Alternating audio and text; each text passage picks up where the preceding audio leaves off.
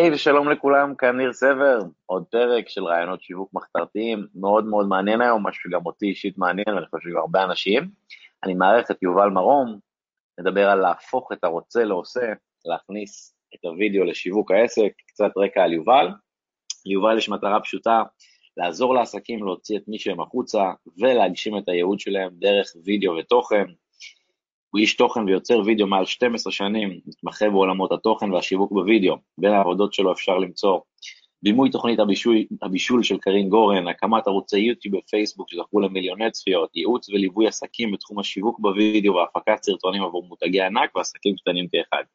יש לו המון ידע וניסיון, טלוויזיה, יוטיוב, סרטונים ויראליים, לא ויראליים, עבד עם מגוון רחב של עסקים, אה, מתחבר לאנשים, קולט אותם, עוזר להם לבטא את עצמם כמו שהם בצורה אותנטית.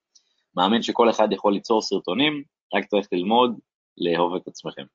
וקצת ירידה לקרקע, צריך לדעת לחיות עם הסרטונים שלכם בשלום, התשוקה הגדולה שלו היא יצירת תוכן בדיגיטל וגם ללמד עסקים איך לצלם, לערוך ולהפיץ סרטונים. החלום שלו זה שעסקים ידעו ליצור סרטונים ולהפיץ אותם אה, כמו שהם יודעים לקרוא ולכתוב. הוא רוצה שאנשים ילמדו להתחבר לעצמם, לנטל את הביקורת העצמית שגורמת להם להרגיש שזה לא מדויק, או אינסטגרמי או מקצועי מדי, פשוט הוציאו את העולם הפנימי שקיים בהם החוצה. וואו, נשמע יפה, כיף לארח אותך, יובל. איזה כיף, איך זכיתי?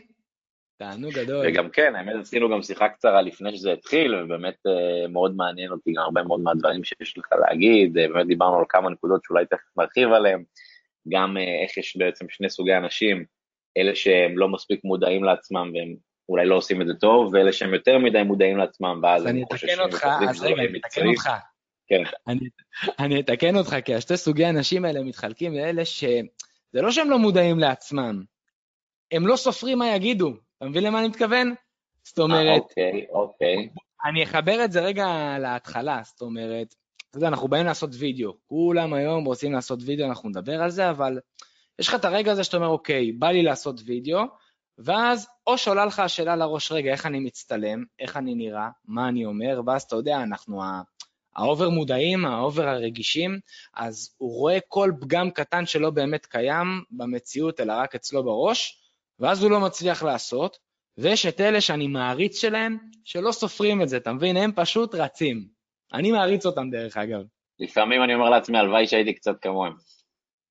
אבל אני אומר לך, מתוך ניסיון, אפשר להיות כמוהם, וכמו שכאילו בטקסט שאמרת, של הלפני, בוא נרד לקרקע, אז סבבה, לא תאהב את עצמך ותהיה נרקסיסט, נקרא לזה. אבל אתה תלמד לראות את זה, לחיות עם זה בסבבה, ולהגיד, וואלה, יש לי וידאו, והוא טוב. אני רואה בעצמי את כל הסרטים שרצים לי בראש, אבל זה כבר לא רלוונטי, אני רץ. צריך איפשהו למצוא את האמצע בין שני הקצוות האלה? תראה, אני חושב ש... נבוא ונגיד כזה דבר, סבבה? אה, אם אתה חי בציפייה, שאתה תקבל כלים, טריקים, טיפים, whatever, ועל הסרטון הראשון אתה כבר תגיע למקום שאתה רוצה להיות בו, זה לא יקרה. זאת אומרת, אני תמיד אומר ל- ל- לעסקים, תתחיל לעשות את סרטון 1, 2, 3, 4, 5, הם יהיו לא משהו. 6, 7, 8, 9, 10, יהיו כבר סבבה, 10, 11, 12, 13, 14, אתה כבר במקום טוב. ו- וזו הדרך שאנחנו צריכים לעשות, וכל אחד יש לו את העקומה שלו. אתה יודע, יש כאלה שהתחברו לזה יותר מהר, יש כאלה שהתחברו לזה יותר לאט, אבל לדעתי בסוף זה הנטו עשייה. ולא סתם אני כל הזמן חוזר על המנטרה של הרוצה ועושה הזה, כי בסוף צריך לעשות. היום בעצם רוב האנשים שאתה מדבר איתם, הם, הם, הם, הם כאילו עוד לא מבינים שצריך וידאו, הם רוצים לעשות וידאו וחוששים, איפה רוב האנשים נמצאים על הסקאלה? אז, אז אני, בוא נתחיל רגע אולי קודם כל בכלל מההתחלה לכאילו על למה וידאו, זאת אומרת, אנשים היום, אני, כל אדם שפוגש אותי אומר לי, אני רוצה וידאו. אני יודע שדרך וידאו אני יכול להגיע ליותר אנשים, הרשתות החברתיות מקדמות את זה, בטח גם אתה שמעת את זה, ופתאום עולה מנכ"ל אינסטגרם ואומר שהוא שם יותר וידאו, ב, אתה יודע, בפיד, ויותר מקדמים, ורילס, ואז אומרים לך שאתה יכול ליצור דרכו מערכות יחסים, וגם יותר קל למכור, ויותר קל למכור וליצור אמון. אני מניח שאתה שמעת את כל המשפטים האלה, ואני חושב שהם נכונים, כן? כאילו, אחרת לא הייתי עושה את מה שאני עושה. ואז אתה אומר, אוקיי, בא לי, בא לי את הדבר הזה בעסק שלי, כאילו, בא לי. אתה יודע, מי לא רוצה כזה דבר? זה נראה לי זה כאילו, מה שנקרא מתנה. אבל המתנה הזאת היא דורשת המון כאילו מאמץ, אני חושב, קודם כל מנטלי של אנשים, כי יש לך פה, אתה יודע, נגיד לכתוב פוסטים בפייסבוק, אז אתה יכול לשבת על המקלדת, למחוק, לשנות, לתקן. בווידאו, אתה צריך לצאת מהאור שלך, אתה כאילו, אתה חשוף, אתה יודע, נגיד עכשיו אני עם המצלמה, אתה לא עם המצלמה.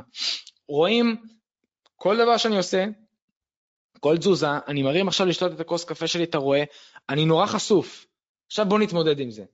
ואז יש לך את הפער הזה שבעצם, איך, איך אני עכשיו עושה את הצעד קדימה? זאת אומרת, אני רוצה, אני יודע שאני רוצה, ואם אני לא יודע שאני רוצה, כולם אמרו לי שאני חייב וצריך, אז אתה כבר, אתה יודע, מרוב שאומרים לך, אתה כבר, כאילו, בא לך את זה. אתה מבין למה אני מתכוון? אז, אז אולי נחלק את זה לשלושה שלבים. אחד, okay. להתמודד אוקיי. עם האמונות המקבילות, לגרום לאנשים להבין שהם צריכים לעשות וידאו. שתיים, mm-hmm. לתת טיפים פרקטיים לאיך לעשות את זה כמו שצריך, ושלוש, זה משהו ספציפי כרגע אני נמצא בו, העלית וידאו ליוטיוב, יש לו שתי צפיות, עשרים צפיות, 200 צפיות, איך אנחנו באמת מקדמים אחר כך את הוידאו? הבנתוש. אז בואו נתחיל רגע בעצם מהמקום של מה אנחנו, איך אנחנו עושים את הצד, את הצד, סליחה, אמרנו נתחיל מה, אה, למה אנחנו רוצים לרצות את זה בעצם. אה, אז אני אגיד לך כזה דבר, תראה, אני 12 שנים עושה וידאו, אה, מאחורי הקלעים. היו לי ערוצי יוטיוב שהייתי יוצר ושותף שם ושיווקתי אותם, וזה ערוצים שדיברנו לפני השיחה, זה ערוצים של 30 אלף עוקבים ומיליוני צפיות, וזה גם לא רק ב- ביוטיוב, זה היה גם בפייסבוק סרטונים ויראליים, שזה היה פעם נורא חזק, ואינסטגרם, ועבדתי עם יוצרים, ועשיתי תוכניות טלוויזיה, ובכמה חודשים האחרונים, לא חודשים, סליחה, בש, מתחילת הקורונה, אמרתי, אני שם את עצמי בפרונט, תתפנה לי קצת זמן, בוא, בוא ניכנס גם לשים את עצמי. אני רוצה להגיד לך שבתקופה מאוד קצרה, עם עקביות לא מטורפת, של סרטון בשבוע, אתה רואה תוצאות ש... שמע, אתה, אתה פתאום רואה את זה מול, מול הידיים שלך, כי בוא אני אקח אותך, אני אגיד לך בוא תעשה וידאו. אז אם אתה לא יודע ליצור אותו בעצמך, יהיה לך מאוד יקר לעשות אותו. אז עסקים מאוד קשה להם, אתה יודע, להתמיד בזה לאורך זמן. ואתה רואה כשאתה, ש, שמתמידים בזה, אתה מתחיל לראות דברים לא נורמליים. אני יכול להגיד לך שאתה רואה איך ערוץ אינסטגרם עולה מ-600 עוקבים לעוד שנייה 1,500 עוקבים, בתקופה מאוד קצרה, מבלי להשקיע יותר מדי כספים בממומן. כי האלגוריתמים האלה דוחפים את הוידאו ואוהבים וידאו, ושוב, צריך גם ליצור תוכן טוב, אתה יודע, כאילו בסוף, אם אין לך מה להגיד שהוא מעניין והוא נותן ערך, אז זה לא שווה את זה. ואם זה לא ישכנע אנשים, אז אני לא יודע מה ישכנע אנשים לפני... אני מאמין, ש... אני מאמין שלכל בן אדם יש משהו מעניין ובעל איך להגיד, רק צריך להוציא את זה ממנו, כי אולי הוא לא מודע למה יש לו להציע. אני מסכים איתך במיליון אחוז. העניין הוא ש... אתה יודע, יש לנו הרבה רעשים והפרעות. מה המתחרה ההוא אומר, מה זה עשה, מה יש לי לחדש, אולי אני לא מעניין. ואני אומר לך בוודאות שלכל אחד יש משהו מעניין להגיד, נקודה. הוא צריך רק לדעת לעטוף את זה. וברגע שהוא יודע לעטוף את זה, אז הוא גם יודע להוציא את זה בצורה מעניינת, ואם הוא יודע לעטוף את זה נכון ולכתוב את זה כמו שצריך, אז הוא יכול לצלם את הוידאו בטלפון שלו, אפרופו מה שדיברנו קודם, שאתה לא חייב ציוד מקצועי ואתה לא חייב הפקות ואתה לא חייב תאורה, ובסוף, אני אומר לך שזה יוצא אחלה של סרטון. אני עשיתי עדויות, עשיתי סרטונים ללקוחות, סרטונים לקמפיינים שהוקלטו דרך אה, מסך זום. זאת אומרת, אנחנו מדברים על האיכות הכי גרועה שיש, כן? אמ, אז פשוט אתה יודע, איפה היינו נקטע לי איכות מחשבה? דיברנו על... יש משהו מעניין להגיד, הוא פשוט לא יודע איך להוציא את זה. אז, אז פשוט צריך לדעת רק איך לעטוף את זה. אולי אתה רוצה שנדבר על איך לעטוף את זה, או שאתה רוצה, כאילו, אני רוצה, תגיד לי לאן אתה רוצה להוביל את זה.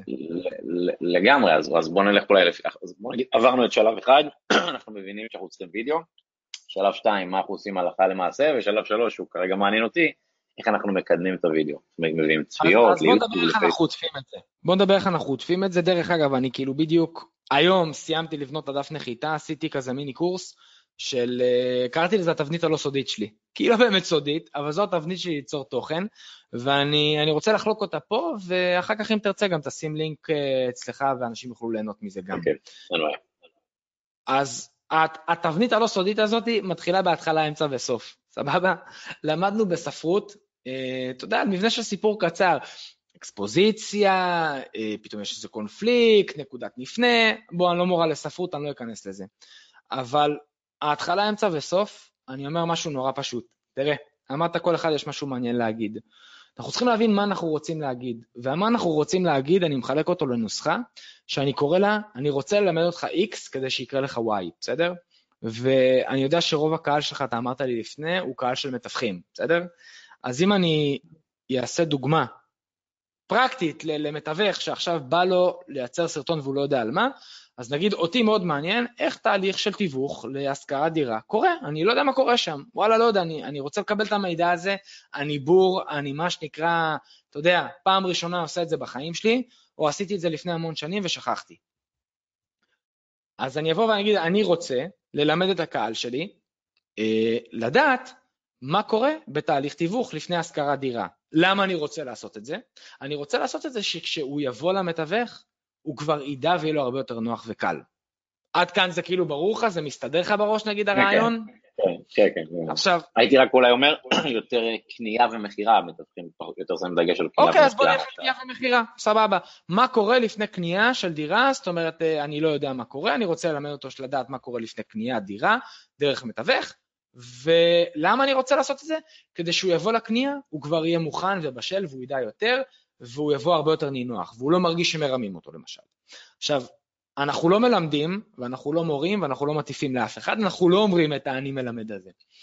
כי זה משהו, שאתה יודע, הוא נורא גם מרתיע בן אדם. מתנשא קצת אולי? אנחנו... מה זה? מתנשא קצת אולי?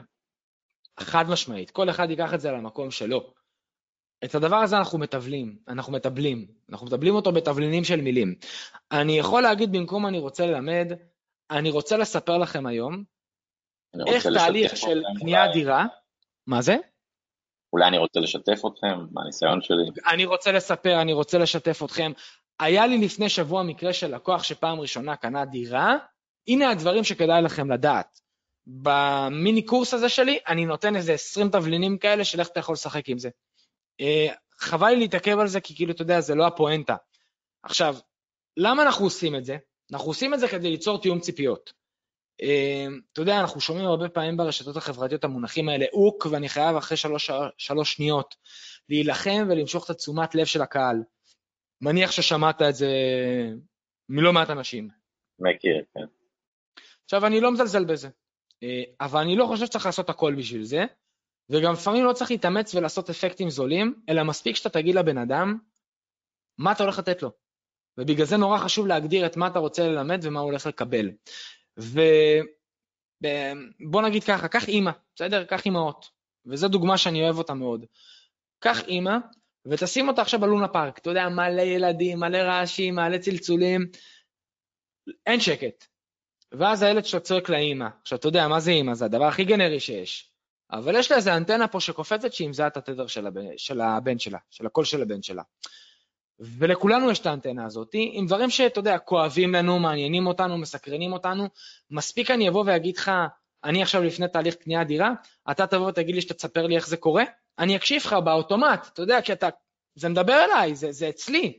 אני לא צריך לתפוס את כולם, אני צריך לתפוס רק את מי שאני מעניין אותו. ובגלל זה מאוד חשוב להתחיל ככה סרטון. ישר להגיד לבן אדם מה אתה הולך לתת לו. זה התיאום ציפיות הזה. אני אוהב לקרוא לו יותר תיאום ציפיות מאשר רוק. כי אתה יודע, יש לך כל כך הרבה היום רעשים וסרטונים ובלאגנים ברשתות החברתיות, שמאוד חשוב לכבד את הזמן של הבן אדם שנמצא בצד השני. וברגע שאתה מכבד את הזמן שלו, אז הוא גם יכבד אותך בחזרה והוא יקשיב לך והוא יעריך אותך, ופתאום רמת הסרטון לא כל כך משנה, כי אתה נתת לו את מה שהוא רוצה לקבל, אתה מבין למה אני מתכוון? אנחנו לא מנסים להפוך לנועה קירל הבא, אנחנו פשוט רוצים כמה לקוחות שרלוונטיים לנו. בדיוק, אתה יודע, כאילו, יכול להיות שיש לך עכשיו, אתה יודע, עשית פרסום ממומן ביוטיוב, כי אני יודע שאתה מאוד אוהב את היוטיוב, ויש לך עכשיו 200 אלף צפיות על הסרטון. אבל אם לא הבאת מזה לקוחות, אז מה זה שווה בסוף? אתה יודע, זה לא, זה לא רלוונטי. ואחרי שעשינו... כן, ואחרי שעשינו את ההתחלה, אנחנו עוברים לאמצע, שתחת זה הגוף, זה הטיפים, זה הדברים שאנחנו רוצים. עכשיו, למה מאוד חשוב לנו להגדיר את ההתחלה? כי אם אתה לא תגדיר את ההתחלה, אתה תתפזר באמצע. נורא חשוב לבוא ולהיות כל הזמן מחוברים לנושא ולא לא לברוח לצדדים, בטח אם אנחנו מדברים על תכנים לרשתות החברתיות, שתכנים כאלה אה, הם צריכים להיות יותר מהודקים. אני בכוונה לא אומר קצרים, כי אני גם ראיתי סרטונים של 3, 5 ו-6 דקות שעבדו מצוין, אפילו גם באינסטגרם. אה, אז זה צריך להיות פשוט מהודק ורלוונטי. ובסוף יש את המתנה, אני קורא לזה, זאת אומרת. מה אתה מחלק לצופים שלך, שהם ילכו איתו הביתה. ואני תמיד אוהב להיזכר, אתה יודע, ב... בימי הולדת של שנות ה-80-90, שהיית יושב במקלט והיו לך את הרבעי פיתות, והיית מגיע לאיזה הפעלה, היית יודע שיהיה ליצן, ובסוף, איך היית מסכם את היום הולדת? אם קיבלת מתנה הביתה או לא. אם קיבלת שקית עם איזה ממתק, צעצוע שווה, ואם זה לא היה, היית יוצא מתבאס רצח. ואתה יודע, זה מה שאנחנו רוצים לתת לבן אדם. זאת אומרת, שהוא יצא מאיתנו עם מתנה, שהוא ירגיש שהסרטון הזה היה שווה לזמן שהוא שרף או לא שרף, תלוי מבחינתו איך הוא תופס את זה, והמתנה הזאת היא לא, אתה יודע, זו מתנה שיכולה להיות שאלה לחשיבה, אולי איזה תרגיל מסוים, אולי איזה ידע פרקטי של איך ליישם אותו בחוזה שאני עכשיו מחזיק לפני הקנייה דירה שלי למשל, ו- ו- וזו אחלה של מתנה. עכשיו, המתנות האלה, אתה יודע, זה יכול להיות גם משהו שהוא משנה חיים, ואני, אתה יודע, גם דבר קטן יכול לשנות לך את החיים, כמו, בטח בעולמות, אתה יודע, של תיווך. מספיק שגיליתי על איזה סעיף מסוים שיכול להציל לי עסקה ולא הייתי מודע, תשמע, זה משנה חיים לבן אדם. ואז פתאום כשאתה ניגש לזה בתודעה כזאת, ב mindset כזה, ל- ל- ל- קודם כל לתכנן את הסרטון, אז אתה כבר יודע שהסרטון שלך יהיה הרבה יותר טוב. מעניין אותי כאילו לדעת אם אתה מתחבר לזה, נגיד, כשאתה יוצר סרטונים, פודקאסטים, זה משהו שמדבר אליך? א', כן, אני כאילו חושב שאולי וידאו של נגיד יוטיוב או פייסבוק הוא צריך להיות כזה קצר, שתי דקות תמציתי, ופה בפודקאסט אנחנו יותר נכנסים לדברים לעומק, אז אני מסתכל על זה קצת אחרת, כאילו, אה, לא ממש אומר כל מילה בצורה הכי מדויקת, אלא אתה יודע, זה שעה של תוכן, אז יש לנו קצת יותר זמן להתפזר. כן, אבל תראה, אה, גם אתה עכשיו סידרת לי מבנה. Uh, כן, יש לנו מבנה, אבל uh, אתה יודע, כאילו, אנשים גם כן אולי קצת רוצים לשמוע את החפירות, קצת את הסיפורים האישיים, אבל אם עכשיו הייתי צריך להכין איזה וידאו של שתי דקות לפייסבוק ויוטיוב, הייתי מנסה כאילו מאוד מסודר, מאוד תבניתי, שכל מילה תהיה במקום, כי אני יודע שאין לי עכשיו, אף אחד לא יראה וידאו של שעה ביוטיוב או כאילו, שיקפוץ להם בפיד. זה משהו שאתה... האמריקאים, דרך אגב, כאילו יותר בז'אנר הזה, אתה יכול להסתכל על הדרכות, על tutorial ים, ממש מדריכים ואוטואים כאלה של שעה, אני יכול להגיד לך שאני, אני עשיתי בערוץ תוכן שהוא מגזין קולינרי, סרטונים של 17 דקות, שאתה יודע, אתה אומר כאילו, what the fuck, מי יראה את הדבר הזה? וראיתי ממוצע צפייה ב analytics של 60 אחוז.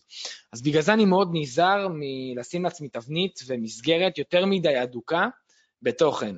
כי אם יש לך משהו באמת מעניין ובעל ערך, אני חושב שיהיו אנשים שיקשיבו לזה, זאת אומרת, אה, ושוב, yeah. אתה יודע, כאילו, בואו לא נחיה בסרט ונעשה עכשיו סרטון של 20 דקות באינסטגרם, בסדר? כאילו, אני לא, לא חי בסרט. אה, אבל אני לא חושב שזה צריך לצמצם אותנו ולהגביל אותנו יותר מדי. אם לא הצלחת בשתי דקות ועשית את זה בשלוש דקות, העולם לא ימות, ולפעמים אתה תראה שזה יצליח יותר. כאילו, אנחנו לא כן. יודעים. או שאולי באמת יהיו פחות צופים, אבל יהיו באמת הצופים הרלוונטיים שיהפכו לקוחות שלך, כמו שאמרת, אני מעדיף. הרי אתה יודע, אתה יכול לעשות עכשיו סרטון, תקשיב, של 30 שניות, יהיה לך באמת, אתה יודע, לא יודע, 2,000, 3,000, 5,000 צפיות, יאללה, פנן. אבל כאילו, מה זה שווה לך אם מי שצופה בך לא רוצה להקשיב לך? כאילו, מה אתה צריך שהוא יקשיב לך? לגמרי. אה, אז המספרים הם לא הכל, אני חושב שברגע שאנחנו נותנים ערך, ואנחנו נותנים עניין, ואנחנו מדויקים, ואנחנו טובים, ואנחנו יודעים לספר סיפור, אז האנשים יבואו, בסדר? הם, הם יבואו, זה, זה מדהים לראות את זה. ו... האמת שאני חושב שהאמונה הכי, הכי מגבילה זה שאנשים הכינו וידאו יותר טוב, פחות טוב, העלו ליוטיוב, ראו שתי צפיות, התבאסו והלכו הביתה. מה, מה אנחנו עושים לנו יותר משתי צפיות? אז, אז, אז אני אספר לך על הכוח שלי שליוויתי, וזה מדהים, כאילו, תקשיב, זה הבן אדם, אני אזכיר את שמו, בא לי לפרגן לו, אני, אני חולה עליו, קוראים לו רועי, אה, רועי דהן, הוא שף, הוא, אה, היה לו ערוץ יוטיוב, הוא בא אליי, שהוא תשעה חודשים, פעם בשבוע הכין סרטוני אוכל. עכשיו, בוא נבין רגע מה זה סרטון אוכל. הבן אדם כל שבוע מבשל מתכון, מתכנן אותו לפני, כותב מתכון. אתה יודע, לך תצלם מתכון, זה לא עכשיו להקליט פודקאסט, אתה יודע, יש לך פה, יש לך משאבים, יש לך, יש לך זמן. והבן אדם שנה עושה את זה ואין צפיות. יש, אתה יודע, 500, 1,000, אה, לא זז, לא זז. זה בדיוק כאילו לא... ערוכים ברמה גבוהה? ערוך, שתי מצלמות, תאורה, הבן אדם השקיע. מה די מתסכל, כל הכבוד על ההתמדה, רוב האנשים לא היו שנה משלמים כסף על מה שלא עובד. בגלל זה אמרתי לך שאני מעריץ אותו. בגלל זה אמרתי לך שאני מעריץ אותו, אני לגמרי מבין. ושמע, עכשיו, הבן אדם עושה יוטיוב, וגם כי כולם רוצים יוטיוב, אז סבבה. התחלנו לעבוד איך לשפר את התוכן, דיברנו על איך אה, לעבוד באלגוריתם של יוטיוב, ובסוף אמרתי לבן אדם, עכשיו קח את כל מה שעשית, ובוא נעשה קופי פייסט לפייסבוק, בוא נראה מה יקרה. עכשיו בוא נבין רגע, אנחנו נמצאים בימים שפייסבוק אומרים שפייסבוק מתה, ואנשים לא צופים בסרטונים, ואין שם קהל, ואין שם עניינים, וכולי וכולי וכולי, אתה בטח מכיר את הסיפורים האלה יותר טוב ממני. אמ, ואז הבן אדם בא ומתחיל לעלות את הסרטונים הישנים וגם החדשים לפייסבוק. אנחנו בערך חצי שנה אחרי שעבדתי איתו, יש לו כבר 50 אלף עוקבים בפייסבוק, יש לו לסרטונים שיתופים של אלף שיתופים, בסדר? זאת אומרת, זה מטורף, אלף שיתופים לסרטון, אלפי לייקים, מאות... הטעות שלו הייתה שהוא, שהוא עלה, עלה ליוטיוב ולא לפייסבוק, זה מה שאני מבין? זו לא הטעות, אתה יודע, לפעמים צריך, אני אומר, בוא, אם מישהו חושב שהוא יודע איך לעבוד עם האלגוריתם, או הוא יודע לפצח אותו, הוא טועה. יש לנו עקרונות, אנחנו יכולים לעבוד עם העקרונות האלה. אבל לא תמיד אתה יודע, אתה תופס. לפעמים אתה כן תתפוס, לפעמים אתה לא תתפוס, לפעמים יותר מהר, לפעמים פחות מהר. אני אוהב להסתכל על תוכן לפי צורה, זאת אומרת, לפי צורה ולא לפי פלטפורמה. מה הכוונה? הרי הפודקאסטים שלך, לשים אותם עכשיו באינסטגרם, זה לעשות לזה עוול. לא נוח לצפות בהם שם, הקהל לא נוח לו לראות את זה. לעומת זאת ביוטיוב, תענוג. אבל אולי לקחת נגזרת מסוימת, ואז אתה יכול לדבר בשפה של נגזרת שהיא... להוציא קטעים מהפודקאסט, 2-3 דקות אקשן. 2-3 דקות שהם יכולים להיות פייסבוק ופיד, דקה ורטיקלית שיכולה להיות יוטיוב shorts, והיא יכולה להיות טיק טוק, והיא יכולה להיות reels. עכשיו, אותה פיסת תוכן, היא יכולה להיות רלוונטית בשלושתם, אתה מבין? אתה יכול לעשות לה קופי פייסט. בוא תבדוק איפה, איפה זורם לך. עכשיו, צריך לגשש בהתחלה, אבל גם לא יותר מדי, וברגע שתראה, אני אתן לך דוגמה ממני, אני מעלה סרטונים יוטיוב ופייסבוק, אה, סליחה, פייסבוק ואינסטגרם. פעם הפייסבוק שלי עבד מאוד טוב, היום הוא לא. הורדתי את האנרגיה, אני שם את רוב האנרגיה שלי באינסטגרם. יש גם טיק טוק. יפה. אז יש לי היום ערוץ עיקרי. בוא, אתה יודע, אנחנו גם לא יכולים להתפזר למלא מקומות, בטח בעלי עסקים שזה לא היום-יום שלהם והם עסוקים בכל כך הרבה דברים. בוא לך תתחיל לתפעל אופרציה כזאת לבד או עם עוד איזה עובד שתיים, זה קשה. אמ, אז אני מנסה טיק טוק. אז אני עכשיו עושה ניסוי חודש בטיק טוק, לא שם יותר מדי אנרגיה. ערוץ עיקרי, ערוץ משני, תמיד אני אוהב לשחק עם זה. ואז אתה יודע, לאט לאט אתה מתחיל לזהות את זה, ותראה, גם יש כלים ממומנים, בוא, בוא, בוא נשים את הדבר על השולחן, הרי לפעמים צריך לשים את הכסף כדי להגיע לעוד אנשים, וזה לא רע. זאת אומרת, זה אחלה כלי שאני ממליץ לכל אחד להשתמש בו. אתה אומר שבעצם אנחנו צריכים לקחת אולי נגיד מישהו כמוני, יש לו דברים ארוכים כאלה, להוציא מהם איזה 2-3 דקות, ותסביר עוד פעם את הרעיון של ערוץ עיקרי ומשני, למה צריך שני ערוצים? אני לא אומר אם צריך או לא צריך, אני אומר, תראה, הפודקאסט שלך יכול לייצר המון המון המון המון תכנים להרבה מאוד רשתות. זה יכול לבוא לידי ביטוי ביוטיוב, בפודקאסט, זה יכול לבוא באינסטגרם, זה יכול לבוא ברילס, רילס, אני אומר רילס, אז אני מתכוון גם לטיק טוק ולשורטס ביוטיוב. וזה יכול לבוא בפייסבוק גם, ואז אתה אומר, רגע, תראה כמה דברים אמרנו בשנייה, ואתה יכול, אתה יודע, להתבלבל ולהשתעבד לזה בשנייה. אז העיקרי ומשני אומר שיש לי את הערוץ שאני יודע שהוא מניב לי הכי טוב. רוב הקהל שלי נמצא בו, אני יודע שהמעורבות שלי בו היא טובה, אני יודע שאני יודע לחיות את הערוץ הזה טוב.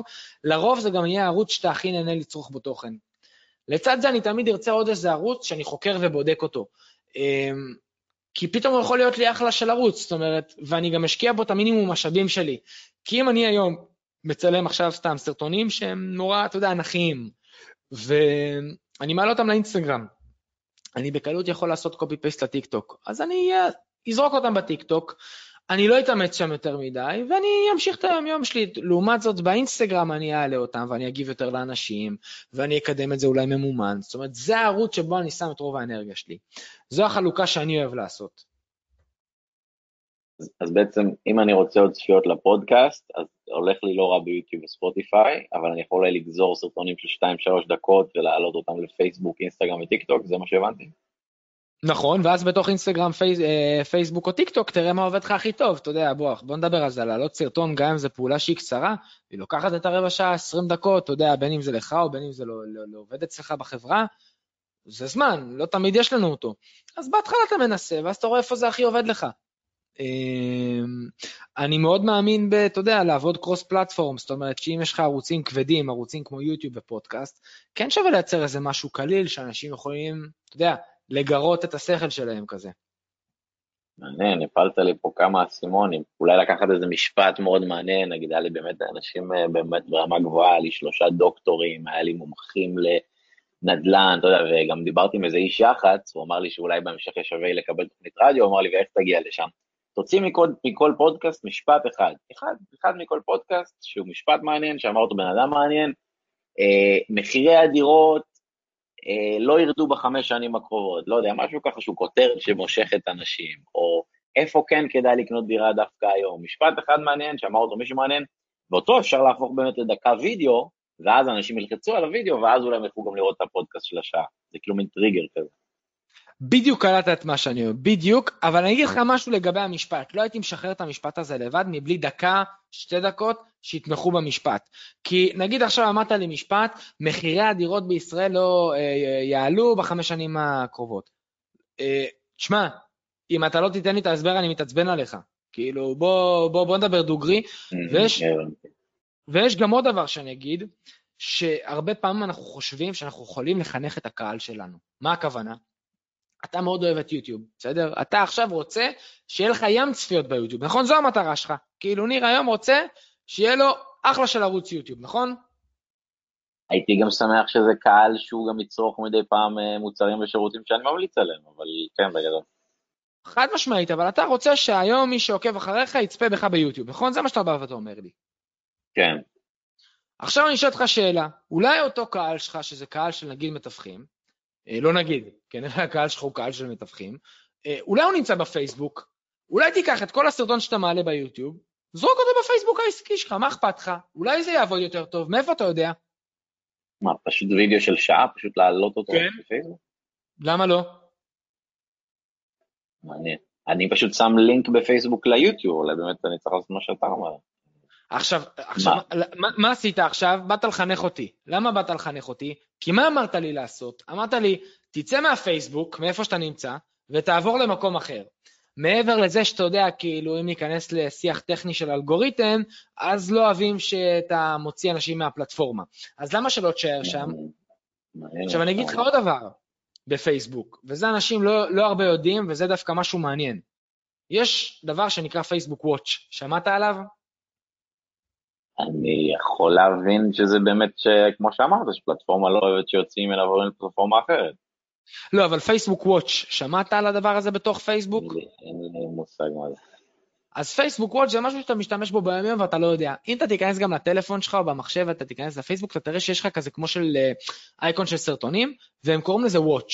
זה פיד שנורא מזכיר את היוטיוב במהות שלו. הם, זה פיד שהוא כבר לא כזה אה, חדש, הוא כבר ישן. שהם באו ואמרו, אנחנו רוצים לתת קונטרה ליוטיוב, אנחנו רוצים להיות פלטפורמה שמייצרת וידאו, אפילו בטלוויזיה יש אפליקציות שהן נקראות, אה, נקרא פייסבוק Watch, שזה כאילו האפליקציית סטרימינג אה, של פייסבוק, של וידאו. והרבה אנשים שם עושים לייבים ארוכים של gaming ו whatever, והם התחילו לקדם את הוידאו. ומה שהם עשו בעמודים עסקיים, כשאתה מעלה וידאו, בעיקר עסקיים דרך אגב, הם התחילו להתנהג כמו ביוטיוב, פתאום יש לך תגיות, אתה יכול לייצר סדרות, יש לך פיצ'ר ממש לייצר סדרה של תוכן בתוך היוטיוב ולחלק את זה, בתוך הפייסבוק, סליחה, ולחלק את זה לעונות. וכמו כל דבר שאתה רוצה לקדם, אתה דוחף אותו. אתה יודע, אם פייסבוק רוצה לקדם וידאו, היא תדחוף את הוידאו. ואז יש לך פתאום טאב שהוא נקרא טאב של וואץ', והוא מציע דברים ולפי תחומי עניין. אם אני ראיתי מתכון של בן אדם שאני עוקב אחריו, פתאום הוא יקפיץ לי מתכון של מישהו שאני לא עוקב אחריו. ואז יש, פח, יש לך פה פתאום איזה משהו מעניין. ויותר מזה, כשאתה מעלה את הסרטון, אתה יכול לראות שיש המלצה שהם ממליצים להעלות סרטונים מעל שלוש דקות. מעל שלוש דקות, תקשיב טוב למה שאני אומר לך. אז, אז אולי יש פה משהו מעניין ששווה לנו לבדוק. פעם אחת לא חינכת את הקהל שלך, פעם שנייה עשית בדיקה לראות אולי הקהל שלך נהנה לצרוך את זה יותר שם, אתה יכול להעלות את הסרטון לשם ולכתוב בפוסט, אם יותר נוח לכם, אתם יכולים לחפש את זה גם ביוטיוב. לא הייתי שם לינק דרך אגב. פעם כן, פעם לא, הייתי מנסה. מעניין מאוד מה שאתה אומר. שמע, נתת לי שיעורי בית. לי מה קורה. אני אשים את הפרק הזה פשוט, אני יכול כאילו להעלות אותו בנפרד, העלאה ליוטיוב, ובנפרד העלאה לפייסבוק, אני אעלה גם וגם. בדיוק, אתה יודע, אנחנו לא משלמים על זה כסף, מה אכפת לנו לזרוק את זה שם? אמ, אבל נגיד בטיקטוק או באינסטגרם, אני לא חושב שבכלל אפשר להעלות וידאו של שעה. אם אני לא טועה בטיקטוק המגבלה היא 10 דקות, באינסטגרם אני לא יודע. אני חושב שבטיקטוק הם העלו את זה וגם באינסטגרם העלו את זה. אני עשיתי אה, לנספרסו סדרה של אה, ראיונות של 7 דקות באינסטגרם, וזה דווקא הלך ממש טוב. אה, אבל אה, פה נכנס הנושא של הנגזרות. אה, וזה משהו דרך אגב שהוא מאוד חשוב נגיד לך, אם אנחנו מדברים על התכנים שלך. יש לי פודקאסט, שזה אשכרה שעה שלמה שאתה מדבר על הרבה מאוד נושאים מעניינים. בתוך השעה הזאת אני בטוח שיש לך לפחות שלושה קטעים שאתה יכול לייצר מהם דקה, שתי דקות, שהם יכולים לעניין אנשים, אתה יודע, שהם יעמדו stand alone. קח את כל הסיפור של הפייסבוק שלנו עכשיו שדיברנו. זה יכול לעמוד stand alone ולעניין אנשים. Mm. כשאתה אומר stand alone, הכוונה כל השעה, או להוציא ממנה שתיים, שלוש דקות? לא, שלוש דקות, רק על הפייסבוק. דיברנו עכשיו שלוש דקות על פייסבוק, נכון? למה דווקא שווה לנסות בפייסבוק? קח את הקטע הזה, mm. יש לך נגזרת מעניינת. מתווכים, אתם מנסים לעשות סרטונים ביוטיוב, בואו אולי תבדקו בפייסבוק, הנה תראו מה דיברנו, קטע קטן מתוך הפודקאסט. בום, יש לך עוד תוכן. גם להוסיף כתוביות לדעתי, בסרטונים לגמרי, לגמרי, כאילו, אני, אני אוהב את התפזורת שאנחנו כאילו קופצים עם הרבה מאוד דברים ושאלות כאלה נפוצות וזה כיף. אה, הכתוביות זה משהו שמבחינתי הוא מאוד מאוד מאוד קריטי. למה? מכמה סיבות. אחד, בואו נדבר על נגישות. כאילו אם אנחנו רוצים להיות רציניים, יש משהו בזה שאתה מעלה סרטון, ואנשים יכולים לקרוא את זה אם יש להם בעיות שמיעה. אני, היו לי לא מעט קהלים שהם הודו לי על זה שהוספתי כתוביות. קודם כל ברמה, אתה יודע, של החיבור עם הקהל שלך. ברמה השנייה, תראה, יש משפט מאוד יפה ששמעתי של אה, אישה מדהימה בשם רוזין רוזנבלום, שהיא מבחינתי מומחית בשיווק, יש לה גם פודקאסט, והיא אמרה שכגודל המסך, כגודל המסך, גודל הקשב שלנו. ובוא נדבר דוגרי. כשאתה עכשיו מסתכל על סרטונים בטלפון שלך, יש מצב שאתה עושה את זה ברמזור, לא נעים להגיד, או תוך כדי נסיעה, ויש מצב שאתה עושה את זה במקום אינטימי שנקרא שירותים, ווואלה, אתה לא בשיא הקשב שלך שם. ואתה רץ על הרבה מאוד דברים. ולפעמים אתה גם שומע את זה בלי סאונד, כי אתה עכשיו לפני השינה עם הבת זוג שלך או עם הבן זוג, ואתה לא רוצה להעיר אותו, אבל כן בא לך לראות על מה הבן אדם מדבר, אז יש כתוביות שרצות, כי הסרטון מתנגן אוטומטית. אז יש לזה הרבה כן. מאוד יתרונות. אה, אז בסרטונים קצרים, מבחינתי אל תעשה עריכה, רק שים כתוביות. זהו. ואל תחפש לעשות אנימציות, רק שים כתוביות. Mm. מעניין מה שאתה אומר. והכתוביות, האמת משהו שלא התעסקתי, זה משהו שכאילו אתה, אתה כותב בעצמך פשוט את הטקסט, או... כן, זה הדבר הכי מעצבן שיש בעולם, הוא לוקח הכי הרבה זמן, אבל אתה יכול להוציא את זה החוצה והתמחורים נעים בזולים בין 20 ל-35 שקל לדקת כתוביות. יכול להיות ששווה לך לעשות את ההשקעה הזאת על לצרוב כתוביות לסרטון. אתה יודע, זה לא בשמיים. נגיד וידאו של שלוש דקות יעלה לנו 100 שקל להוסיף כתוביות. בדיוק, ואם אתה הולך לספק, אני עובד עם ספקים, שאני נותן להם מסות של אה, סרטונים בחודש, ויכול להיות שיהיה לי סרטון של חצי דקה, וסרטון של חמש דקות, אבל בחודשי אני מביא לו 100 דקות נגיד, אז אתה יודע, הוא עושה לי מחיר אחר, הוא לא, הוא עושה לי גם 15 שקל אולי, כי אני מביא לו מסה מאוד גדולה. מעניין מה שאתה אומר, וכדאי שהשלוש דקות האלה יהיו שלוש דקות שהן רצופות, או נגיד לקחת דקה מפה, דקה מפה ולחבר אותן? אז יפה, פה נכנסת יכולת העריכה ויכולת התוכן והיכולת לספר סיפור שלך. כי תראה, לפעמים אנחנו לדבר על כמה נושאים שיכולים להתחבר למשהו אחד, ואז אנחנו צורבים כמה קטעים ממקומות שונים. לפעמים זה יהיה קטע אחד שהוא עומד לבד, זאת אומרת, מדקה אחת של הסרטון עד הדקה השנייה של הסרטון, אה, ולפעמים אנחנו נרצה לייצר פרומו. יכול להגיד לך שלא מזמן עשיתי לייב uh, באינסטגרם עם יוצרת תוכן בשם עופרי רבן, uh, ועשינו שיחת תכנון לפני בזום. הקלטנו את השיחה ויצרנו מזה פרומו, אתה יודע, כאילו הרכבנו חלק מפה, חלק משם, שזה כמו פודקאסט, ואז פתאום יש לך פרומו שהוא טיזר, כמו פרסומת, שאתה מגרה אנשים לבוא ולצפות בך גם. זאת אומרת, יש המון שימושים בווידאו, ואתה יכול לקחת את זה באמת לאינסוף דברים. מצחיק, כמה כאילו חסר אה, מחשבה ותכנון ומקצועיות עשיתי, אבל עדיין מראה את הכוח של העשייה, שבאמת בלי מחשבה, סתם אני עולה פעם בערב לדבר עם איזה מישהו, וזה עדיין נהיה איזה משהו בלי שעשיתי מאומן. לא שאני גאה בעצמי, אני רק אומר כמה עוד אפשר לשפר, אבל זה רק מראה את הכוח של העשייה. אז אני אומר לך שאני גאה בך, אני אגיד לך גם למה, כי, כי, כי זה הדבר של, תראה, יש משהו במציאות שאם אתה לא עושה עשייה ואתה לא שם יתד בשטח, דברים לא קורים. הרי אם אתה לא היית עושה, ולא היית נפגש עם כל מיני אנשים מעניינים שהבאת, והיית לומד מהם תוך כדי תנועה, ואתה היית מתנשא, והיית נופל והיית קם, לא היית יודע את מה שאתה אומר לי עכשיו, אתה מבין? ומחר בבוקר אתה לא תדע את מה שידעת אתמול, וזה היופי של העשייה. גם, גם יכול להיות שאם הייתי יודע את כל הדברים האלה, לא הייתי מתחיל, הייתי אומר לעצמי, וואי, ועכשיו עריכות, וכתוביות, ותשלומים, והתעסקות, אולי גם טוב שלא ידעתי את כל זה. פשוט אמרתי, בוא נדבר עם מישהו שעה בערב, בהכי פשוט שלי, נקליט, נעלה ליוטיוב וספוטיפיי. זה כל מה שעשיתי, שילמתי איזה 60 דולר על ה-go to webinar הזה, זה כל מה שעשיתי, וכאילו קיבלנו בחודשיים וחצי, אני חושב, 3,000, בשבילך אולי זה מעט, אבל זה לא רע. 3,000 צפיות ביוטיוב ובספוטיפיי. תקשיב, זה מדהים. אתה יודע, מתגלגלים, כן. אבל תקשיב, זה מדהים. תראה, אני, אני לא רוצה שחלילה כל הדברים, אני, אני קורא לזה הקללות שדיברנו עליהן, על הכתוביות והדברים הטכניים והלא טכניים יצרו אנשים.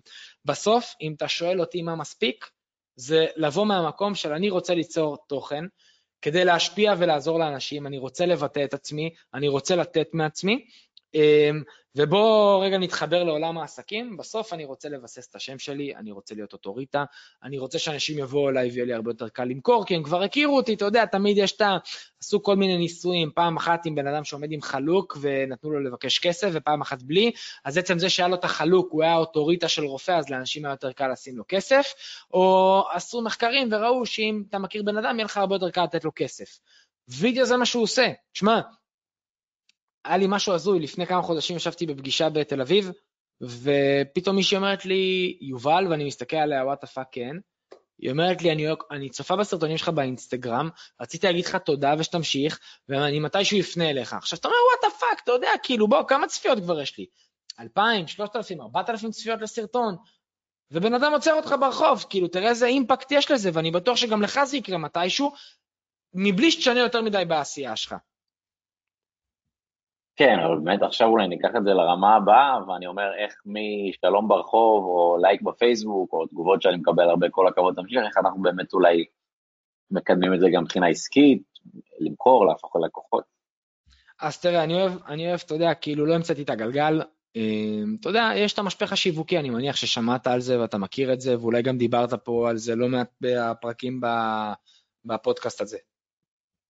שבעצם יש לך, אתה יודע, את השלב הרחב ביותר, שזה הקהלים הקרים יותר, ולאט לאט אתה רוצה לחמם אותם ולהוריד אותם, מה שנקרא, שיעברו את המסע לקוח הזה עד לרגע שהם חמים והם רוצים לקנות ממך. אני מאוד אוהב להסתכל על מה האנד גול שלי, לפני שאני בכלל מתחיל ליצור את התוכן. לפעמים אבל זה גם יפה לראות איך שיש לך הרבה קהל והרבה תוכן, אתה ממנו יודע לטפס למעלה ולא לרדת למטה. זאת אומרת, לייצר פתאום מוצר כתולדה מהתוכן שאני יוצר. למשל, אתה יכול עכשיו, בגלל שהתחלת לעשות את השיחות האלה, ואתה אומר, שילמתי 30 דולר פשוט, אתה יכול ללמד מתווכים לעשות עכשיו פודקאסט ולייצר מזה מוצר, כי הם יגידו, וואלה, בא לי גם. אתה יודע, זה גם כאילו מוצר שנולד מתוך העשייה שלך. אבל אם אני אומר, אני יוצא עכשיו כדי לקדם שירות בעסק שלי, אני יכול להגיד לך מה אני עושה כבעל עסק, למשל. יש לי קורס פרונטלי שאני מלמד עסקים תוך תשעה שבועות לעשות וידאו.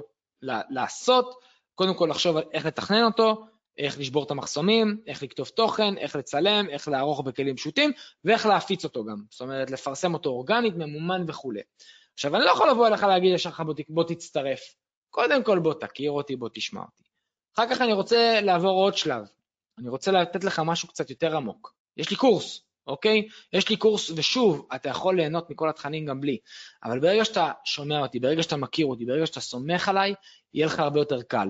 ותראה, גם אתה היום שאתה משתמש ברשימות דיוור, וגם אתה היום שאתה מכניס אנשים ללייב הזה, ואנשים באים ושמים את המייל כדי להירשם, נכון? אז אתה לאט לאט אוסף דאטה, ובערוצים יותר עמוקים, יותר אינטימיים, אתה עושה שם, שם את המכירה. זה יכול להיות קבוצת וואטסאפ, זה יכול להיות דיוור, זה יכול להיות קורס או מתנה מסוימת שאתה נותן, כל אחד מה שמתאים ל-DNA שלו. ואתה יודע, זו תורה שלמה של איך לעשות את המכירה הזאת. אה, אנחנו לא יודע אם נצליח להיכנס לזה, אבל זה ההלך הרוח שצריך להיות. אני יוצר את התוכן כדי לבסס את השם שלי, להביא קהל רחב, ואותו לאט לאט אני רוצה להעביר למקומות יותר אינטימיים, לבנות מערכת יחסים יותר עמוקה. מה זה מערכות יחסים יותר אינטימיות? קבוצות סגורות של וואטסאפ, רשימות דיוור, מיני קורסים למשל, או קורסים אפילו בחינם אנשים עושים את זה היום. ואני תמיד אומר, אל תעשה את זה כי צריך לעשות זה כולם עושים, תעשה את זה כי יש לך באמת ערך משמעותי, שיכול לתת ללקוח באמת value, וכשתוצאה מה-value הזה, הוא יבין שאם הוא יבוא אליך לקשר יותר מעמיק, מוצר, הוא באמת, אתה יודע, יקבל תמורה, כי אחרת כאילו בוא, אנחנו לא באים סתם למכור, אנחנו רוצים לתת משהו באמת. חושב על כאילו שמבחינה אסטרטגית הפודקאסט צריך להיות מוכוון למכירה, או שהוא פשוט צריך להיות נטו לתת ערך, ואז כאילו אנשים סומכים עליך, וכאילו אז בוא נעשה את התרגיל הזה, זאת אומרת, מי הקהל שלך? מי הקהל בעסק, לא הקהל של הפודקאסט? זהו, זו שאלה מעניינת שאתה שואל, כי... אז זהו, אני חושב שהמתווכים הם קהל שהם, יש לי שני עסקים, יש לי משרד תיווך ויש לי משרד שיווק, אז המתווכים רלוונטיים ליצור שירותי שיווק למשל. אוקיי, אז הקהל העסקי שלך, הקהל של העסק מהפודקאסט, הוא המתווכים, זאת אומרת שהולך למשרד השיווק, נכון? כן. זאת אומרת שעכשיו קראת לסדרת פודקאסטים הזאתי, אמ, אה, שיווק מחתרתי, נכון? זאת אומרת, סדרת שיווק מחתרתי. אז אוקיי, אז אתה נותן לי המון טיפים ואתה נותן לי המון ערך ואתה נותן לי המון מידע. מה אתה יכול לתת לי עכשיו עוד חוויה כמתווך, שרוצה עכשיו מחר בבוקר אמ, לעשות שיווק לעסק שלו, או אולי לבוא אליך, מה המוצר, מה המוצר שאתה נותן במשרד שיווק למתווך? שירותי אה, יצירת תוכן, קידום אורגני וניהול קמפיין מאומן. בוא נבחר נגיד שירותי יצירת תוכן, בסדר? בוא, בוא נהיה ממוקדים מאוד. אז אם אני אומר mm-hmm. שאני עכשיו מוכר לו יצירת תוכן, אז אני יכול לבוא ולהגיד לו, בוא תקבל את המדריך שלי, איך אני כמתווך יוצר תוכן, למשל בפודקאסט, בסדר? בוא תקבל עכשיו מדריך, בוא, בוא, בוא תיתן לי עכשיו מה ניר עשה כדי להקים את הפודקאסט הזה. ממש תעשה לי אולי וידאו, אני, אני אקח אותך תמיד לוידאו. תעשה לי סרטון הדרכה של 10 דקות, רבע שעה, של איך אתה עושה פודקאסט למשל, בסדר? נגיד. go to webinar, מה האסטרטגיה, מה יצאת, היום גם יש לך הרבה יותר ידע. ומפה בוא תשאל את עצמך איך זה יכול להתחבר לשירות שאתה מציע ללקוח. עכשיו, יכול להיות שגם צריך להבין מה הכאבים של הלקוח, אולי אין לו זמן כי הוא כל היום מתרוצץ בין נכסים ולקוחות, אז אולי תגיד לו, תשמע, בוא ראית כאילו, זה, או אתה יודע מה, אולי אתה יכול לעשות לו מוצר של, תסביר לו מה הפודקאסט ייתן לו כמתווך, אולי, למשל, ואז את זה תגיד לו, אני יכול להפיק לך. זאת אומרת, אתה צריך נורא תמיד, אתה יודע, אנחנו עכשיו כזה קופצים, חוזרים, קופצים, חוזרים, צריך תמיד לחבר את זה למוצר וממנו לגזור אחורה. אה, לא יעזור, זאת אומרת, צריך לעשות פה עבודת עומק של חשיבה.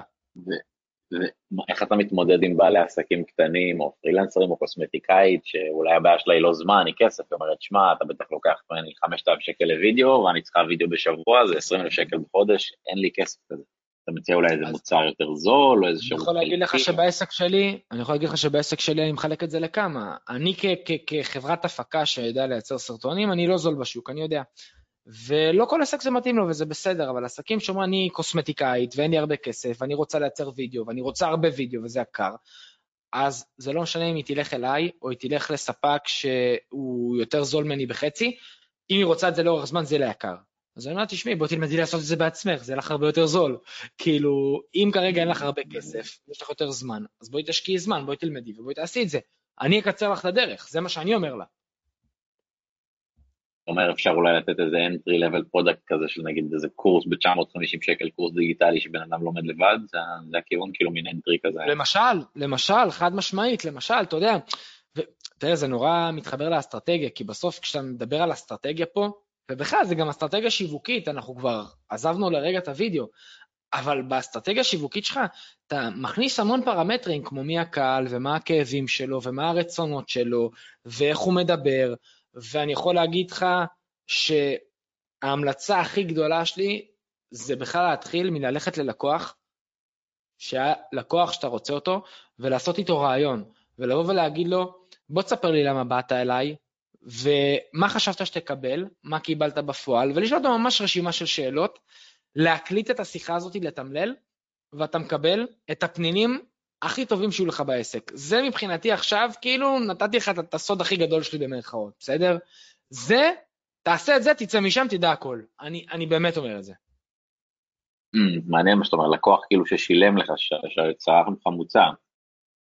לגמרי. לך ללקוח, אתה עכשיו אומר, רגע, אני, אני כאילו כרגע, אה, אני מדבר על העסק שלך של השיווק, קח את המתווך, שמבחינתך אתה רוצה עוד 20 כמוהו בעסק, תשאל אותו את השאלות האלה, תקליט את השיחה, תשאל אותו את השאלות האלה. אתה לא יודע... אם אני כאילו מנסה... מה אתה אומר? ואם אני כאילו מנסה לתת מפה טיפ למתווכים, אז נגיד מתווך שמוכר נתן לו בלעדיות, או קונה שקנה ממנו דירה, שהמתווך ילך למוכר או הקונה שעבדו איתו, ואמרו למה לקחת אותי, זה בעצם הרעיון. אני, אז, אז בוא נלך על עולם של התיווך, אני, אני לוקח את הלקוח ואני חייב להגיד לו, תגיד, למה חיפשת בכלל מתווך? בוא תספר לי כאילו למה אתה חיפשת מתווך, אתה יודע, מתווך זה יכול להיות יותר יקר, אה, אני יודע שיש עמלה, אה, אולי יש סטיגמה שמתווכים הם גזלנים או רמאים, אני, אני זורק, אתם, אתה יודע להגיד מה יותר, מה, מה השאלה הנכונה. ואז אני אשאל אותו, אוקיי, אז הבנת שאתה צריך מתווך, אחרי שכבר למדת למה הוא היה צריך מתווך, למה באת אליי? תספר לי למה באת אליי, אני רוצה לדעת, באמת חשוב לי, ואל תחניף לי, אנחנו לא פה בחנופה, אני רוצה לדעת למה באת אליי. מה היה מיוחד בי, מה היה שונה בי שבאת אליי? ואז שאל אותו, אוקיי, אז באת אליי, כי זו הייתה הסיבה, ומה ציפית לקבל ממני? בוא תספר לי מה ציפית לקבל ממני. אמ, תשמע מה הוא אומר לך. ומה קיבלת באמת? זאת אומרת, זה מה שציפית, אבל מה קיבלת בפועל? מה קיבלת ממני בפועל? בוא, בוא נדבר על זה דוגרי. אז הוא לך מה קיבלת בפועל.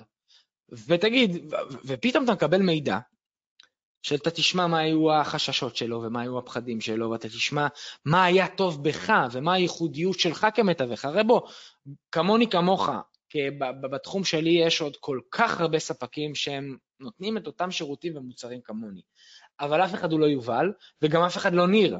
פתאום אתה תשמע, לא מה אתה חושב שמיוחד בך, מה הלקוח שהיה הלקוח שלך, שהוא היה לקוח טוב, mm. היה מצא חן בעיניך, כאילו זאת אומרת, אתה מצאת חן בעיניו. וזה משהו שאתה יכול לדבר אותו במסרים השיווקיים שלך, בווידאוים שלך. באמת אה, טיפ מעולה, טיפ מעולה, מעניין, ואז אולי אפשר נגיד אפילו אם יש לנו עשרה לקוחות, אז אולי לקחת את הקמע שחוזרת הכי הרבה מתוך העשרה, ואם יש איזה עשרה אמרו, התחברתי אליך, אז אנחנו יודעים שאם זה חזר אצל כולם, זה כנראה החוזקה שלי. חד משמעית, ואני אגיד לך יותר מזה, גם אתה יכול לדעת מה החששות שלהם. תראה, אה, בוא נדבר רגע על וידאו חזרה, בסדר? כאילו, אני לא קמתי בבוקר ואמרתי, בא לי לעשות, ללמד עסקים לעשות וידאו. אני, שת, אני במאי, עשיתי תוכניות טלוויזיה, אני צלם, אני עורך, אמ, אני אוהב לעשות שיווק, אני יודע לעשות שיווק, ממומן, אורגני, אסטרטגיה, סבבה, אבל פתאום אני גולה שיש צורך, שכאילו אנשים שצילמתי אותם, שסרטונים לעסק שלהם, אומרים לי, תשמע, הייתה איתך חוויה שהרגשתי בנוח מול המצלמה, ולא הצלחתי לפני. ואני לא רואה את עצמי עושה עכשיו וידאו עם מישהו אחר, ואני אומר להם, תקשיבו, נשמות, אתם יכולים, אתם טובים. לא, תקשיב, יש לך כלים ויש לך ידע שאתה יכול ללמד. ואז פתאום, אתה יודע, אני מתחיל לייצר תוכן, ואני מתחיל לראות שאנשים רוצים לדעת לעשות וידאו. ואז אני גם לאט לאט לומד מה המחסומים שלהם ומה הקשיים שלהם. ואני רואה שיש לי כנראה ייחודיות, כי הם אמרו לי, זה לא, אתה יודע, אני לא אוהב לדבר על עצמי, אבל... אומר לי, תשמע, אתה גורם לי להרגיש בנוח מול המצלמה, אתה נתת לי כלים שאני יכול פתאום ליצור תכנים יותר מעניינים, אתה מלמד אותי איך בצורה פשוטה לצלם באייפון שזה ראה מיליון דולר, בואנה, לא, לא ידעתי שזה כזה פשוט לפרסם סרטונים ושאנשים יגיעו אליי. אז אמרתי, אוקיי, זה, זה פתאום, זה, זה, זה המסמך שיווק של העסק שלי, אתה מבין למה אני מדבר? ומתוך הדבר הזה, אני בונה שיווק לקורס שלי, ומתוך המקום הזה, אני גם מלמד אנשים, זאת אומרת, זה מה שאני מלמד אותם לעשות, הוא בא אליי לקורס, תוך תשעה שבועות, אשכרה יש לו כאילו, אתה יודע, וידאו בעסק. עכשיו, זה נולד מתוך שיחות עם לקוחות, זה נולד מתוך כל האסטרטגיה והאפיון, ותשמע, זאת עבודת חקר, אתה יודע, עמוקה שצריך לעשות אותה. מעניין מאוד. תשמע, אתה באמת נותן פה טיפים שהם אה, באמת אה, מעולים לגמרי. אז אה, בואו נעשה ככה, נשאר לנו עוד עשר דקות בערך, אז אולי חמש דקות תנסה אולי לעשות איזה סיכום קצר, או לתת איזשהו טיפ חשוב, ואז אולי עוד חמש דקות מי היית רוצה שיפנה אליך?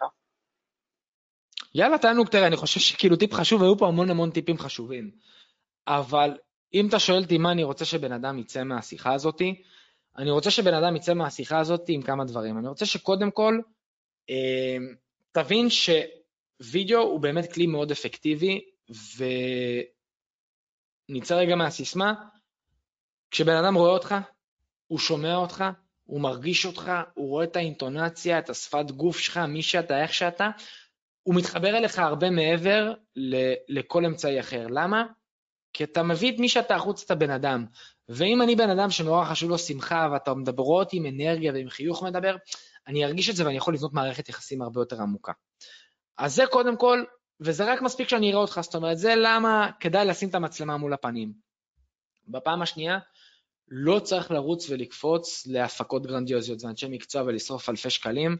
אני חושב היום שעם טלפון, ואתה יכול לראות uh, תוצרים שלי במקומות שלי שצולמו עם טלפון וגם ללקוחות. יש לי עכשיו הפקה מאוד גדולה שהולכת כולה להיות רק באייפונים.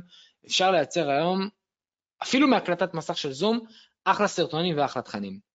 זאת אומרת שהמגבלה הטכנית לא תעצור אתכם ואל תחשבו יותר מדי. מה כן? אני רוצה שתתכננו מה אתם רוצים להגיד בכל פיסת תוכן שאתם מוציאים בווידאו. ההתחלה, אמצע וסוף שדיברנו עליו בתחילת הפרק, בתחילת הפודקאסט, ויש לי גם את הקורס שאני שם צולל ממש לעומק, מי שרוצה יכול להצטרף, זה בחינם. יש שם אשכרה כאילו 20 טיבול, את כל מה שאתה צריך לעשות. אתה מסיים את זה, אתה יודע לכתוב תוכן לסרטון, ובפעם השלישית זה להיות כמו ניר. לא לחשוב יותר מדי ופשוט לעשות. פשוט, פשוט, פשוט לעשות כמו שאתה עשית, לא חשבת יותר מדי, יש משהו בעשייה שמביא לך ידע, מביא לך אנרגיה, מביא לך, מביא לך רוח, ו, ו, ופשוט, אתה יודע, דוחף אותך לתוך הדבר הזה, ופשוט לעשות. בגלל זה כאילו היה לי חשוב שנקרא לזה לקחת את הרצון ולעשות אותו לעושה, ואתה הדוגמה מבחינתי הכי יפה של הדבר הזה, כי תראה איך אתה כל הזמן לומד ואיך אתה מעבה, ולא צריך להתחיל מה... מהסוף, מהרבה מאוד מוצרים, הרבה תוצרים, דברים כבדים יותר. אפשר פשוט להתחיל ליצור, לזרום ולאט לאט לשפר תוך כדי תנועה. אני תמיד אוהב להסתכל על תוכן בכלל, וגם על שיווק וגם על עסק כמוצר אבולוציוני. זאת אומרת, מיום ליום הוא מתפתח והוא משתנה והוא מתאים את עצמו, הוא משדרג יכולות, הוא מוריד יכולות, וככה אנחנו צריכים להסתכל על כל הדברים האלה לטעמי. יפה, יפה, חזק מאוד. אז בעצם אה, מה סוגי השירותים שאפשר לצרוך ממך למי שרוצה לקחת את הדברים הלאה? אז היום מי שרוצה לבוא אליי, הוא בא אליי לכמה כמה דברים. פעם אחת זה לעסקים שצריכים וידאו מקצועי לעסק שלהם, הם צריכים לעשות עכשיו סרט תדמית, סרטוני תוכן, קורסים דיגיטליים להפיק, הם צריכים עזרה בפיצוח הקריאייטיב, כי הם לא יודעים לחשוב על רעיון, והם צריכים לעשות את זה מהר וברמת איכות מאוד גבוהה. אז זה צד אחד הפקות. והצד השני שלדעתי האנשים פה בלייב אולי יותר יתחברו, זה מי שכבר הקשיב לכל השיחה הזאת, והוא באמת אמר לעצמו, תשמע, בא לי וידאו. וכמו שאתה אמרת, אנחנו ה overthinker ים, אנחנו אלה שחושבים יותר מדי, ואנחנו רואים את הפאקים שלנו, אתה יודע, אתה, אני אומר לך, בוא תפתח עכשיו מצלמה, אתה אומר לי, לא התארגנתי, לא התכוננתי, אתה מתכווץ אולי בגוף. ובא להם פשוט להוריד את הקיבוץ הזה, ולהכניס וידאו לעסק, ולא רק שלהכניס, לדעת איך להוריד את כל המחסומים האלה ולנקות, איך לארוז את כל התוכן לתבנית ושהוא יהיה גם מעניין ושאנשים ירצו להקשיב לו, איך לדעת ליצור ולצלם בכלים הכי פשוטים ונגישים שיש, ובסוף להפיץ ולפרסם, ויוטיוב, פייסבוק, טיק טוק, רילס ואיזה אסטרטגיות, וכל זה אני עושה את זה בתשעה שבועות, בקורסים שאני מלמד, תשעה שבועות, ויש לך וידאו בעסק, בלי להסתבך, כאילו בלי לספר סיפורים. מהרגע הראשון עושים את הוידאו. וזהו.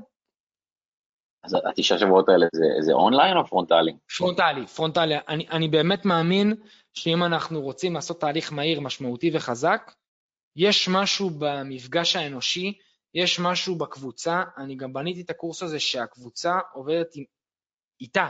זאת אומרת, זה כל אחד תומך בשני, ואתה רואה איך הדבר הזה מייצר אנרציה של עשייה, שכשאתה יושב בבית בקורס דיגיטלי, יש לך את כל הסיבות לברוח למה לא לעשות את זה, אבל שפתאום יש לך מחויבות לקבוצה, אין סיכוי שאתה לא עושה, אתה מבין? כולם באו ליום שני, ואתה אומר לכולם, בוא תראה את הוידאו שהכנת, ואתה מתפדח שאתה היחיד שלא הכין את השיעורי בית, אין לו וידאו. עזוב להתפדח, אני אגיד לך יותר מזה מה אני אוהב לעשות לאנשים. לא, תראה, אני אגיד לך עכשיו, ניר, צלם את עצמך, ואז צלם את עצמך, אתה זורם. ואז אני אומר לך, עכשיו, ניר, בוא תערוך את עצמך, מה אתה מרגיש? בחייאת זום זום. תראה, כל אחד אני מאמין שהוא הכי ביקורתי כלפי עצמו. זה מצחיק, אני לפעמים נגיד אני מצטלם עם עוד שני אנשים, וכל אחד אומר יצאתי גרוע. וכל אחד מסתכל רק על עצמו מתוך השלושה, וכל אחד חושב שרק הוא יצא גרוע. אתה מסתכל, אתה שומע רגע איך לא דיברת נקי, ואיך העין שלך קפצה לפה, ואיך הזה קפץ לפה, ואיך הגבות, וכשאני מתחיל לדבר אני עושה ככה, ואני, אתה רואה את כל הדברים שרק אתה רואה. אז מה אני אוהב לעשות? לחלק את האנשים לצמדים, יפה. עכשיו אתה בהתחלה תערוך אותו, וגם אותך, ולהפך.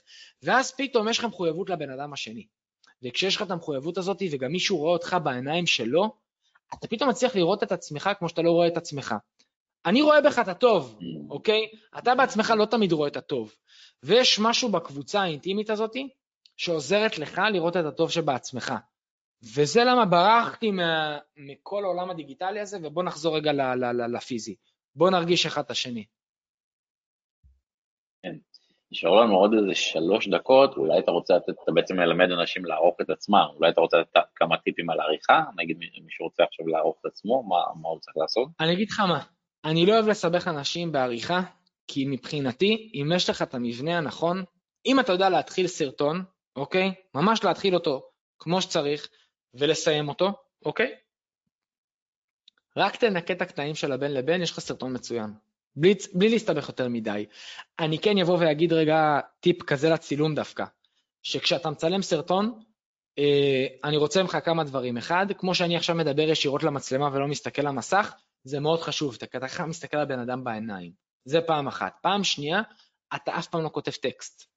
אה, לא יודע איך אתה מצלם סרטונים, אבל איך אתה מצלם? כאילו זה bullet point, שום דבר, bullet point, משהו, כלום, הכל לזרום. רק bullet, לא, bullet point, אבל אתה לא כותב תסריט מדויק, למה? מכמה סיבות. אחד, אם אתה עובד עם פרומפטר זה סיפור אחר, אבל בוא נעזוב אותו. אמ, אתה לא כותב bullet points כי יקרו לך כמה דברים. אחד, אתה רק תנסה לזכור את המילים שכתבת ואתה תתבלבל, ואז אתה תחווה תחושת כישלון. וזה מוציא לך את המיץ ואת האנרגיה ואתה לא מצליח להתקדם. ברגע שאתה כותב לך bullet points, וזה גם אני מלמד במיני קורס הזה, אתה יודע עכשיו על מה הנושא שאתה רוצה לדבר. למשל, אני עכשיו רוצה לתת לך טיפ לעבוד בפייסבוק וואץ', מה זה, אז אני רושם, אני רושם לעצמי, מה זה פייסבוק וואץ', אה, למה חשוב שתנסה את פייסבוק וואץ', ואז אני אדבר כל פעם על כל bullet. אה, ואז אתה יוצא הרבה יותר טבעי ונינוח, ושוב, עניין של אימון וניסיון ועשייה, אה, אבל לא הייתי מתעכב על הדברים הטכניים שאתה עד היום לא התעסקת בהם. כי תראה לאן אתה הגעת בלי לה, להתעסק ולהכניס אותם לעשייה שלך, זה עובד. טוב, באמת אה, אחלה טיפים. אז אמרנו שמי שרוצה ללמוד ממך עוד, פשוט לחפש את השם שלך בפייסבוק, או איך אמרנו שמגיעים אליך? הוא יכול לחפש אותי באינסטגרם יובל מרום, הוא יכול לחפש אותי בגוגל יובל מרום, מוצאים אותי, אה, נורא קל להגיע אליי. טוב, מעולה, תשמע, אני אז כבר uh, הולך מיד ליישם את מה שהצעת, אני את הפודקאסט הזה של הוידאו, אני, אעלה, אני כבר אעלה אותו, אמרנו פשוט ככה, כמו שאני מעלה ליוטיוב, פשוט להעלות אותו לפייסבוק, נכון? כמו שהוא ככה. בדיוק, בדיוק, ודרך אגב, אני נזכר שלא אמרתי עכשיו שאתה מעלה אותו בפייסבוק, אז אם יש לך עכשיו עמוד עסקי שהוא לא מספיק חזק, אז אתה יכול לשים אותו בקבוצות שזה יהיה רלוונטי לאנשים. זאת אומרת, זו הייחודיות של פייסבוק, כי ביוטיוב אתה מעלה אותו ואין לך איזה פידים לשתף. פייסבוק, יש לך המון פידים לשתף, תיוגים של אנשים בתגובות, לייקים, קבוצות, זאת אומרת, כן תנצל את הערוצים האלה ותראה שאתה מגיע לאנשים הנכונים. לא להעלות את זה כלינק, פשוט להעלות אותו as is, שאנשים יוכלו ללחוץ פליי, ופשוט אשכרה שעה להקשיב בפייסבוק.